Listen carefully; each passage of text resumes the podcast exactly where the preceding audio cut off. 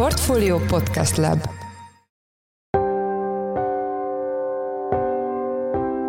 Mindenkit üdvözlünk, sziasztok! Ez a Checklist a Portfolio podcastje február 21-én kedden. A műsor első részében a nemrég bejelentett megyei és országbérletekről fogunk beszélgetni, annak apropóján, hogy a Városi és Elővárosi Közlekedési Egyesület, vagyis VEKE felhívta a figyelmet ennek a kedélyjavító intézkedésnek a hibáira. Ez igen erősen várható, akár úgy is, hogy több kisebb városba teljesen megszüntetik a helyi közlekedést, mert hogy ezzel nem lehet konkurálni. De mondhatok egy elég direkt példát, Debrecen Józsa, ami egy kiterjedt lakóövezet, Debrecenhez tartozik, de attól fizikailag elég távol van. Egy ott lakónak innentől kezdve nem érdemes megvennie a helyi debreceni bérletet 7700 forintért, hanem elég elegendő megvennie a 1300 forintért a volánbérletet. Vendégünk Dorner Lajos, a szervezet elnöke. Második blogban az amerikai gazdaság lehetséges lassulásáról lesz szó, illetve ennek hatásairól a magyar gazdaságra és a forintra, de beszélgetünk a Fed kamat politikájáról is. Vendégünk Zsoldos Ákos, a portfólió makrogazdasági elemzője. Én Szász Péter vagyok, a Portfólió Podcast Lab szerkesztője, ez pedig a checklist február 21-én. Orbán Viktor az évértékelőjén jelentette be, hogy május 1-től bevezetik a vármegyei és országbérletet a vonaljárataira és a vasútra. A teljes áru megyei bérlet 9450 forint lesz, az országos pedig ennek duplája 18900 forint. Az intézkedés kétségkívül kedélyjavító és sokak tetszését elnyeri majd, de sok még a nyitott kérdés ezzel kapcsolatban. Ezt feszegette egy Facebook bejegyzésben is a Városi és Elővárosi Közlekedési Egyesület ismertebb nevén Veke, és itt van velünk a telefonban Dorner Lajos, a szervezet el elnöke. Jó napot kívánok! Jó napot kívánok! Az első kérdésem az adja magát, hogy mit lehetett volna másként csinálni ezzel az intézkedéssel, aminek a részletét még nem teljesen ismerjük, de nyilvánvalóan azért vannak sebek, amelyekből azért ez vérzik. Mik ezek? Leginkább az, hogy egy hatalmas zicsert sikerült kihagyni a kormánynak ezzel az intézkedéssel, mint az a legutóbbi kijött közlönyből nyilvánvaló, mint egy 21 milliárd forintos éves szintű vesztességgel számolnak az intézkedés kapcsán. Ennyivel kevesebbet kell majd az utasoknak, illetve a munkáltatóknak fizetniük a elsősorban ingázók számára szolgáló bérletek után, de ettől nem lesz jobb a szolgáltatás, nem lesz több járat, nem lesz gyorsabb, nem lesz tisztább, nem lesz pontosabb.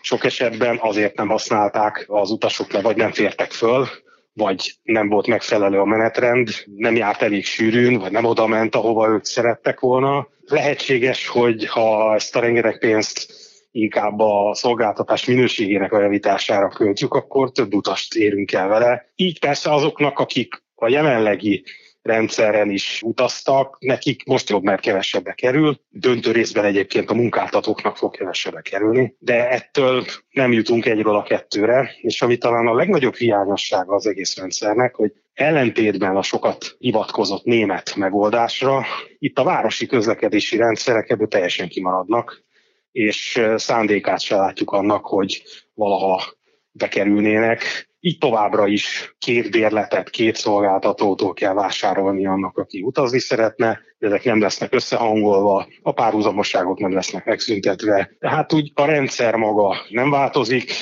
ami rengeteg kritikát kapott eddig is. Ha már egyszer ilyen sok pénzről van szó, akkor hát lehetett volna ezt sokkal jobban is csinálni. Majd meglátjuk, hogy fejlődik-e ez a dolog tovább, vagy azt gondolják, hogy akkor most egy ciklusra ezzel lerendeztük a közösségi közlekedés ügyét. Nem biztos egyébként, hogy a kvázi teljes ingyenesség az jó. Ennek ugye mindig az lesz a következménye, hogy valahol leépülnek majd a szolgáltatások, hiszen valójában pénzt vonnak ki a rendszerből.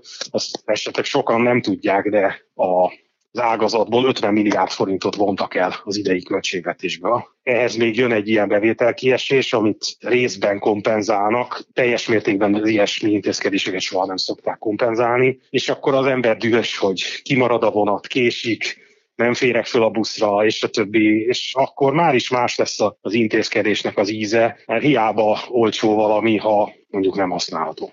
Ezt nyilván majd meg fogjuk látni, amikor ezt bevezetik, hogy mennyivel nő majd a, az utasforgalom, de önök esetleg végeztek-e valamilyen számítást, vagy esetleg meg tudják-e becsülni, hogy például azok a családok, akik eddig mondjuk autóval kirándultak a hétvégén, és azt mondják, hogy nem, akkor megvesszük a családnak ezt a bérletet, és innentől kezdve vonattal és busszal megyünk, ez mekkora többletterhelést jelenthet a hálózatnak? Sokan gondolták azt, hogy majd akkor ezzel az olcsóbb jegyen mennek a Balatonra, csak hát helyjegyes vonatra nem jó. Első osztályra nem jó, városi közlekedésekre nem jó, tehát erősen korlátos azért a használatosság. Egyébként a cél kifejezetten a, a munkába járás és az iskolába járás, tehát az ingázás célozta. Ugyan elmondták, hogy hát ez a turizmus felrendülését is várják tőle, de hát azért ez egy meglehetősen korlátos fejlődési lehetőség. Meglátjuk, hogy milyen adatok jönnek ebből, az biztos, hogy nem nekünk kellene kalkulációkat végezni, hanem a, a minisztériumnak kellene kalkulációkat végezni, mielőtt bevezet valamilyen intézkedést. Megbecsülhetetlen igazából, hogy most ez az utasok rohamát fogja elindítani, vagy igazából csak gyengé érdeklődést fog hozni. Pontosan azért, mert a magához a szolgáltatáshoz nem nyúl, ellentétben a német rendszerrel, ahol besűrítik a járatokat, további szerelvényeket állítanak be, és egyébként egy óriási, gigantikus vasútfejlesztési csomag társul ehhez az intézkedéshez. Ez itt mind elmarad. Hát egy darab busszal nem lesz több a rendszerbe, egy darabbal több járművezető vagy kalauz nem lesz a rendszerbe, és természetesen jármű sincs elég. Azt tudni kell, hogy a MÁV-start jelenlegi járműparkjából minden negyedik jármű áll, mert nincs pénzük arra, hogy megjavítassák. És az elvonások miatt még kevesebb pénzük lesz erre. Szóval eléggé necces ez az intézkedés. Nyilván át van ez gondolva, de elsősorban politikai szempontból van átgondolva. Szakmailag ez abszolút nincs átgondolva ez az intézkedés. Lehet azzal példálozni, hogy akkor most két gombosz fagyéért tud innentől kezdve egy diák iskolába járni egy hónapban, ami önmagában teljesen rendben levőnek tűnik, hiszen egy diáknak nincsen saját jövedelme. De az, hogy most megtámogassuk a munkáltatókat, a munkáltató fizeti a 86%-át az ingázók bérletének, hogy ők most sokkal kevesebbet fizessenek. Ugye ez egy indirekt ipartámogatás, vagy munkáltató támogatás. Ők sokkal jobban járnak. A dolgozók biztos örül, hogy akkor néhány ezer forint helyett csak 1300 forint ott kell fizetnie a végső soron a havi bérletéért, és jobb lesz ettől. Lehet, hogy én rosszul értelmeztem, vagy akkor erősítse meg, hogy igen vagy sem, hogy az önök bejegyzése szerint a helyközi közlekedés egyfajta konkurense lehet a helyinek. Budapesten ezt nem gondolnám. Tehát Budapesten annyira kiterjedt a helyi közlekedés, hogy ott nehezen tudnám elképzelni, hogy a helyközi az a konkurense lehet. De hogy lehet esnek olyan kisebb megyei jogú városok, ahol valaki azt mondja, hogy eddig a helyi járatot használtam, és most nem, most megvárom, amíg bejön majd a sárga busz a városon kívülről, arra felszállok, és elmegyek vele a város központban lévő buszpályaudvarra, és onnan megyek tovább. Pontosan. Ez igen erősen várható, akár úgy is, hogy több kisebb városba teljesen megszüntetik a helyi közlekedést, mert hogy ezzel nem lehet konkurálni. De mondhatok egy elég direkt példát, Debrecen Józsa, ami egy kiterjedt lakóövezet, Debrecenhez tartozik, de attól fizikailag elég távol van. Egy ott lakónak innentől kezdve nem érdemes megvennie a helyi debreceni bérletet 7700 forintért, hanem elég elegendő megvennie a 1300 forintért a volánbérletet. Ez a különbség ez bizony adódik. Senki nem fogja azt ellenőrizni, hogy valóban most nem a szomszéd faluból jön, hanem még a város határon belülről. Ezt mindenki el fogja játszani, és ez mondjuk 7700 forint kiesést fog jelenteni a DKV-nak a kasszájából. Biztos, hogy sok ilyen lesz, és nem csak Debrecenben, nagyon sok településen lehet ilyet mondani, vagy mondjuk a miniszter úr kedvence a Tremtrén kapcsán, aki Hódmezővásárhelyről diákként jár Szegedre iskolába, az havi 945 forintért fog tudni utazni, aki pedig Szegeden belüli diák, és esetleg ugyanabba az iskolába jár, ő neki 5300 forint havi bérlete. Ilyen durva különbségeket tud okozni egy átgondolatlan intézkedés, és pontosan ezért is kellett volna azt végig gondolni, hogy nem érdemes-e inkább mégis azt az utat választani, amit a németek választottak, hogy bizony először megteremtik az intézkedés pénzügyi alapját, leülnek minden nagyvárossal átbeszélni, hogy ki mit ad bele a rendszerbe, és ez akkor hosszú hónapokig tartó, nagyon kemény egyezkedéseket jelent, és akkor a végén kialakulhat ebből egy olyan termék, ami senkit nem sért, és mégis mindenkinek nagyjából jó. Hát nem ezt az utat választották. Említette a Debrecent, és én mondom, mondom, hogy Budapesten valószínűleg ez így nem, nem biztos, hogy ez, ez működik. De működhet, mert a hév is sajnos ilyennek minősül, és mondjuk Csepeli hév, ami ki sem megy a városból, azt is helyközinek apostrofálják, és innentől kezdve, akinek úgy van a munkahelye vagy az iskolája, hogy mondjuk nem kell sokat gyalogolni a, mondjuk a hévtől, akkor az bizony már onnantól kezdve a BKK bérletet nem fogja megvenni. De mondjuk azt, azt nem gondolnám én, hogyha mondjuk valaki tudom, érkezik vonattal, és akkor azt mondja, hogy eddig leszálltam Kelenföldön, és felszállok mondjuk a metróra vagy a villamosra, és akkor ehelyett mondjuk elmegy a délig, és nem vesz bérletet. Tehát ezt, ezt nem tudom, hogy ez, ez működik el. Bizonyos irányokon nyilván nem fog működni, de lesznek olyan irányok, például pont a hévek mentén, vagy a volánbusz járatok esetében is vannak azért, amelyek bejebb jönnek a városba, bizony várható átáramlás ezekre, hiszen elég nagy a különbség. Tehát ha nem kell megvenni egy bérletet a kettőből, akkor az azért jelentős különbség lehet, és ezek a forgalom átterelődések senki nem csinált semmilyen számítást, majd csak lesz valahogy ahogy az szokott lenni, a gombhoz varjuk a kabátot, és egy politikai intézkedés kapcsán majd a jövő eldönti, hogy mi történik. A közlekedési szakemberek meg majd szenvedjenek a megoldással. Az utasok haragja az úgyis majd ő rájuk fog összfontosulni, a politikus pedig begyűjti az elismeréseket, hogy lám, adott a népnek.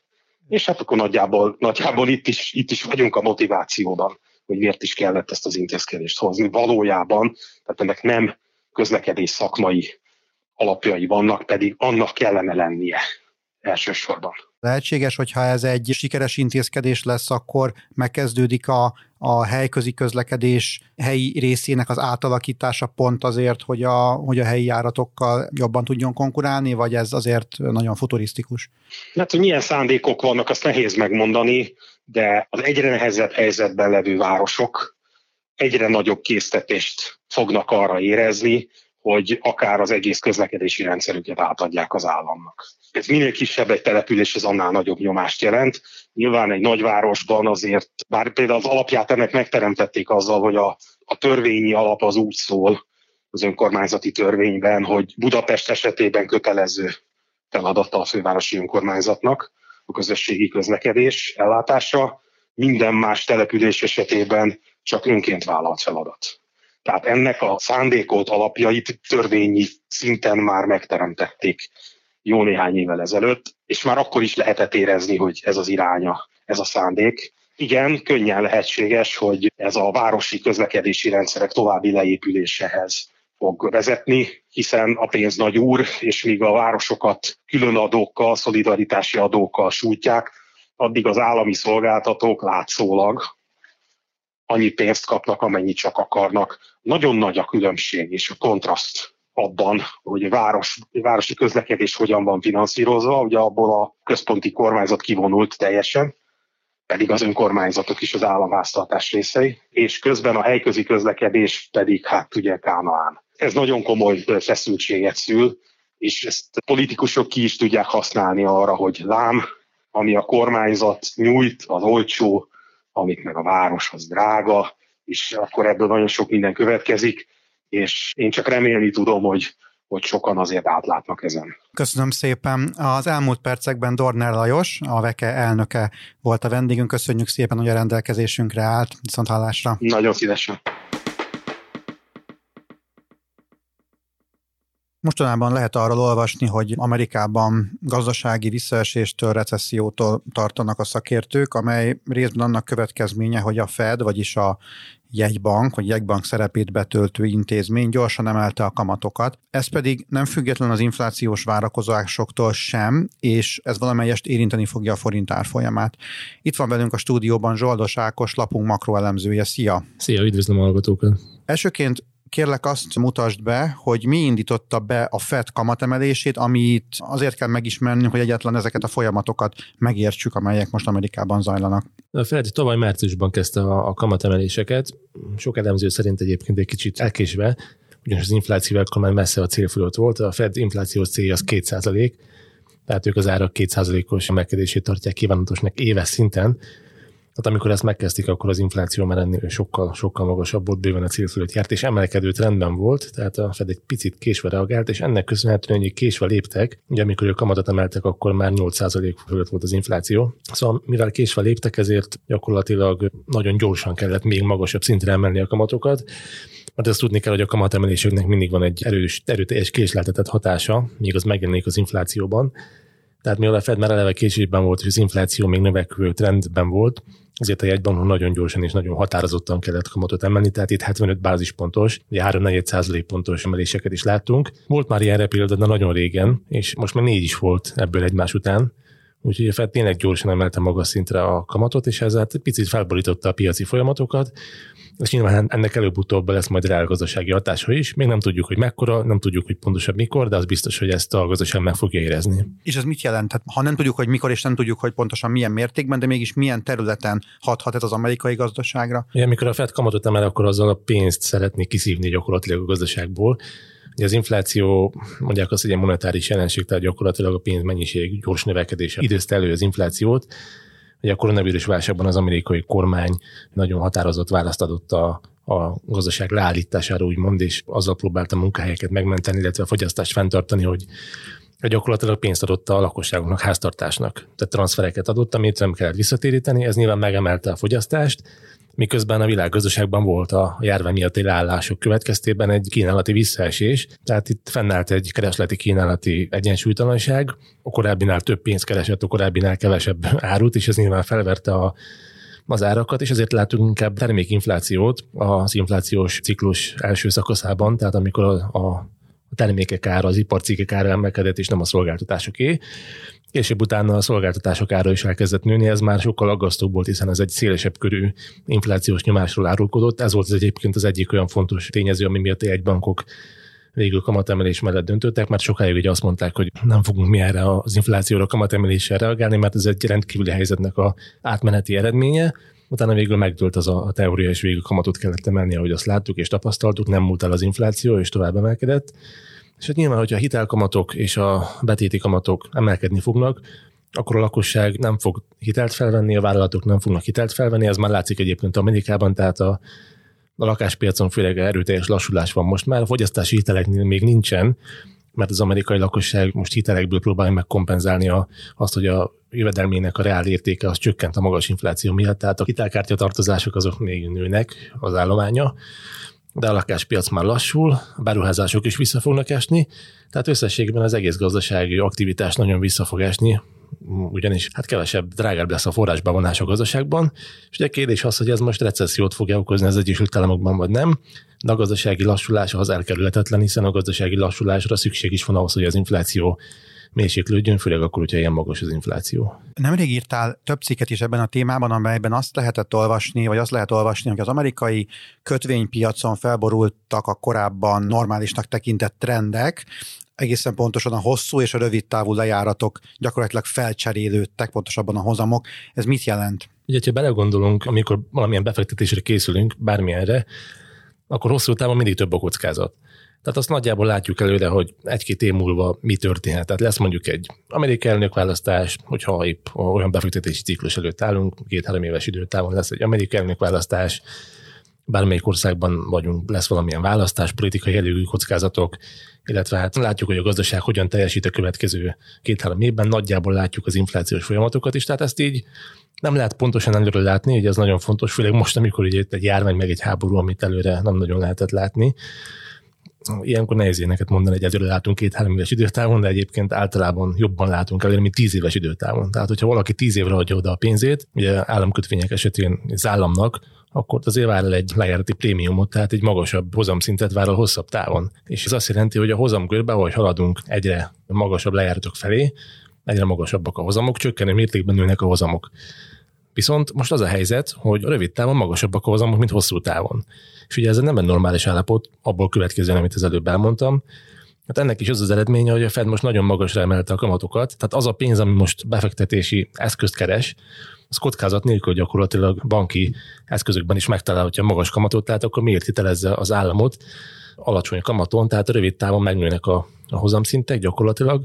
Hosszabb távon viszont a piac úgy kalkulál, hogy valószínűleg ezek a magas kamatok nem maradnak fönt Tehát az a szint, ahol most van a a jegybanki kamat a piaci várakozások szerint 5,5%-on fog tetőzni. Ez nagyon fontos, hogy várakozásokról beszélünk, ilyenkor a várakozások épülnek be a kötvények árazásába, és nem a mostani kamat. Tehát 5,5%-os tetőzés, ez nem egy olyan szint, ami hosszú távon valószínűleg tartható lesz, tehát a Fednek előbb-utóbb csökkentenie kell, és ezt tükrözi az inverse hozamgörbe, hogy a befektetők azt árazzák, hogy hosszú távon ezek a kamatszintek ezek esni fognak, még rövid távon magasak, tehát rövid távon nem hitelezik meg az államot alacsony kamaton, hosszú távra viszont gond nélkül alacsonyabb hozamot várnak el a befektetéseikre.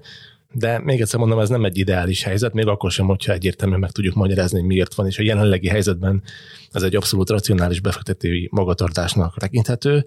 Ettől függetlenül mindig fel kell kapnunk a fejünket, hogyha egy ilyet látunk a kötvénypiacon. Ráadásul azt is hozzá kell tenni, hogy az sem mindegy, hogy mennyire inverz ez a görbe, tehát hogy mennyivel magasabbak a rövid hozamok, mint a hosszú hozamok, és most az a helyzet, hogy annyira nagy a különbség a kettő és a tíz éves lejárat között, hogy a piac ezt szokta legszorosabban figyelni, amire 1980 óta, 80-as évek óta nem volt példa, hogy ez volt az a nagyon híres időszak, amit mostanában nagyon sokat szoktunk idézni, Ekkor volt nagyon magas az infláció az Egyesült Államokban, és a kamat is sokkal magasabb volt, mint most. Tehát, hogyha az akkori jegybankárok azt látnák, hogy mit csinálkozunk a magas kamatok miatt, akkor valószínűleg nevetnének magukban egyet, mert akkor nagyjából 20% környékén volt a, az irányadó kamat az Egyesült Államokban, ugye most 5 és felett vár a piac, tehát azért hasonlítsuk össze egy kicsit.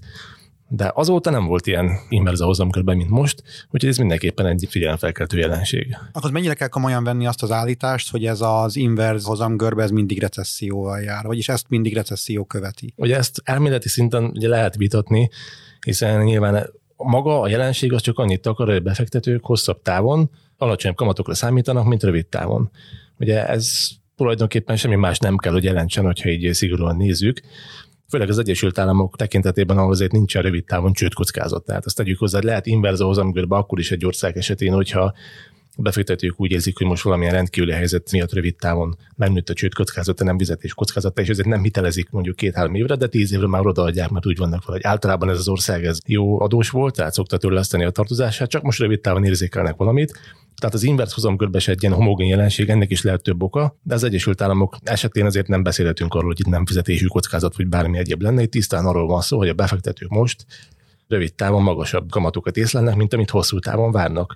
Na most, hogyha feltesszük azt a kérdést, hogy miért csökkenhetnek hosszú távon a kamatok, akkor bizonyos esetben igaz az, hogy ez azért lehetséges, mert a Fednek hosszabb távon már élénkítenie kell, tehát csökkentenie kell a kamatokat ahhoz, hogy a gazdaságot támogassa, ugyanis a Fed infláció ellenes harca gyakorlatilag recessziót okozott, tehát gazdasági visszaesést okozott, ahogy korábban is mondtam, a kettő nagyjából összefügg, tehát a gazdasági aktivitás és az infláció nagyon nagy mértékben összefügg, de nem feltétlenül kell, hogy elméleti szinten recesszió kövesse, tehát azt is be lehet árazni, hogy a kamatok úgy állnak vissza, hogy a Fed győzelmet adott az infláció felett, ez gazdasági lassulással jár, de, de nem recesszióval, tehát elméleti szinten nem kell, hogy az hozamkörbét, inverse hozamkörbét mindig recesszió kövesse, ez nem törvényszerű, de az a helyzet, hogy az amerikai modern gazdaságtörténetben mindig így történt. Az a mögött a logika, hogy amikor a Fed le akarja törni az inflációt, akkor olyan szintre kell emelni a kamatokat, ami már visszafogja a gazdaságot.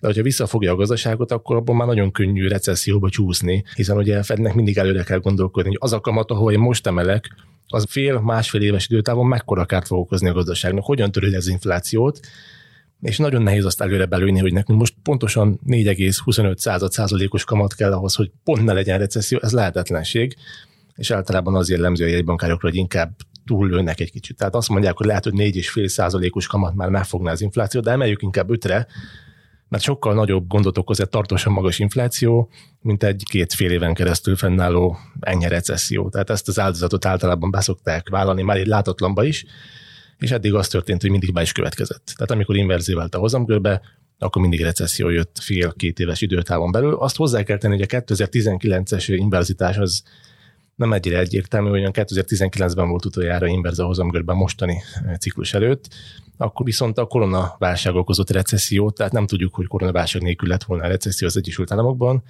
és hát ezt soha nem fogjuk megtudni most már. Azt mond még el kérlek, hogy mik az amerikai GDP várakozások. Ugye tehát konkrét számokat, ha esetleg tudnál mondani, illetve még az a kérdés, ami az mit jelent a magyar növekedés szempontjából és a magyar forint árfolyama szempontjából. Hát Amerikában most nagyjából egy stagnálás környéki szintet várnak a, a befektetők az idei évre, a közgazdászok, piaci szereplők, és a következő évben se várnak komoly növekedést.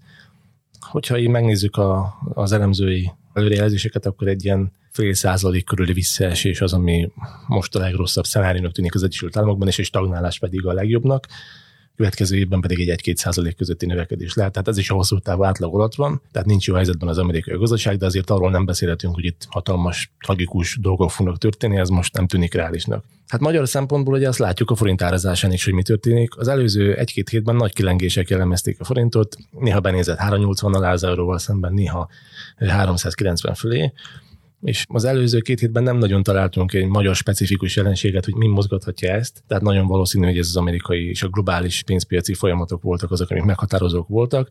De amikor a befektetők azt érezték, hogy az amerikai infláció még nem fog mérséklődni, és a Fednek lehet, hogy a várakozásokon felül kell emelni, akkor elkezdtek dollárt venni, ezzel együtt elkezdték eladni a feltörekvő eszközöket, amiben a forint is beletartozik, tehát ez nem csak egy forint specifikus jelenség volt, a forint úgynevezett magas bétájú deviza, ráadásul az előző egy-két év magas nagy volatilitása, nagy kilengései azok sérülékenyebbé tették egy kicsit a forintot, tehát a befektetői bizalom nem mondom azt, hogy elszáll, de azért megingott, tehát látták azt, hogy milyen mozgásukra képes. Tehát ilyen esetben, amikor a globális kockázati vagy csökken, ezért a forintot jobban meg tudják ütni. Tehát nagyjából az amerikai inflációs várakozások azok, amik most hatatnak a forintra, de nyilván, hogyha jön egy Magyarország specifikus hír, akkor ezt az egészet felülírhatja valamennyire és ellensúlyozhatja, de az előző hetekben nem látunk ilyet. És esetleges visszaesés, amerikai visszaesés az akár a külkereskedelemen keresztül hathat a magyar gazdaságra? Ez egy nagyon fura dolog, mert hogyha rövid távon arra, arra látnánk eleket, hogy az amerikai gazdaság most már esik, tehát mondjuk jönne egy rossz munkaerőpiaci adat, vagy a munkaerőpiaci adatot figyeli a Fedő nagyon szorosan, akkor ez egy egyértelmű recessziós indikátor lenne, de ennek a piacok nagyon örülnének, mert ez azt jelenti, hogy a Fed már nem fog tovább emelni, vagy csak kismértékben fog emelni, és kor- korábban elkezdheti a, a, a vágást ami nyilván a forint számára is egy pozitív tényező lenne, hogy az előbb elmondtam, hogyha a globális kockázati étvágy úgymond nőni kezd azért, mert azt gondolják, hogy az amerikai kamatszintek most már tetőztek, és az inflációban már nincsen kockázat, akkor, akkor az jó lesz a forintnak. Miközben egyébként az amerikai recesszió az nyilván lehúzza egy kicsit a magyar gazdaságot és az európai gazdaságon keresztül, igen, hogyha belassul Amerika mondjuk is stagnálás környéki szintre, akkor az nyilván az egész eurozóna külkereskedelmén keresztül az európai kilátásokat is rontja de azért ez nem lesz annyira számottevő hatás. Tehát, hogyha Amerika egy kis recesszióba azon attól, ami nem törvényszerű, hogy Európának is recesszióba kell zuhannia. Ráadásul azon felül vannak magyar specifikus tényezők is. Ugye a magyar gazdaság most már nem feltétlenül van pontosan ugyanabban a helyzetben, mint az európai. Tehát nyilván van egy energiársok az egész európai gazdaságban, de úgy néz ki, hogy Európa enyhébben fogja most ezt a válságot egy picit átvészelni, mint Magyarország, de ezek az előrejelzések még nagyon bizonytalanok, úgyhogy nem akarok semmit sem mondani de önmagában az amerikai visszaesés nem fog tragédiát okozni, sem Magyarországon, sem Európában. Picit vissza fogja fogni a gazdaságot. Az elmúlt percekben Zsoldos Ákos, a portfólió makroelemzője volt a vendégünk. Köszönjük szépen, hogy a rendelkezésünkre álltál. Szia! Köszönöm szépen, én is a meghívást. Sziasztok!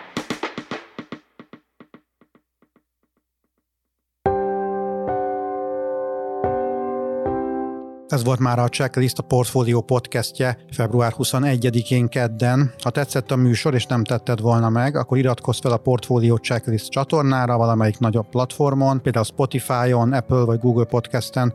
Ha segítenél nekünk abban, hogy minél több hallgatóhoz eljussunk, értékelj minket azon a platformon, ahol ezt az adást meghallgattad. A mai műsor elkészítésében részt vett gombkötő Emma és Bánhidi Bálint, a szerkesztő pedig én voltam Száz Péter. Új műsorral szerda délután 5 óra magasságában jelentkezünk, addig is minden jót, sziasztok!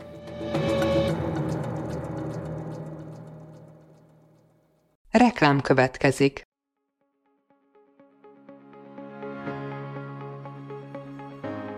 Hazafi László vagyok, a Portfolio Agrárium 2024 konferencia főszervezője. Az eseményt március 19-én tartjuk a Kecskeméti Four Points by Sheraton Hotelben. A konferencia most már hagyományosan a hazai agrárpiac szezonnyitó rendezvénye. Az idei programban különös figyelmet kapnak az Unió közös agrárpolitikájának változásai, a vidékfejlesztési pályázatok és a technikai fejlődés, de szó lesz a főbb inputpiaci folyamatokról, az állattenyésztés versenyképességéről és az új gazdavédelmi törvénycsomagról is. Jöjjön el ön is, az eseményről további információ a portfolio.hu per rendezvények oldalon érhető el.